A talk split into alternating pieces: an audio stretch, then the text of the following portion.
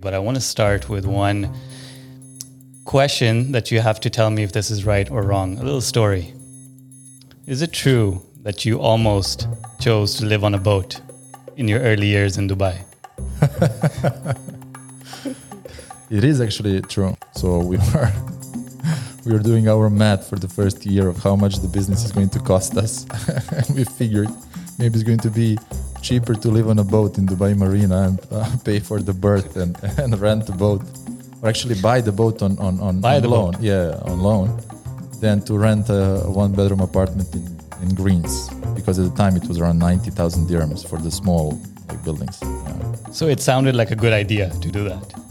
Amazing idea. It's still a good idea. It's still a good idea.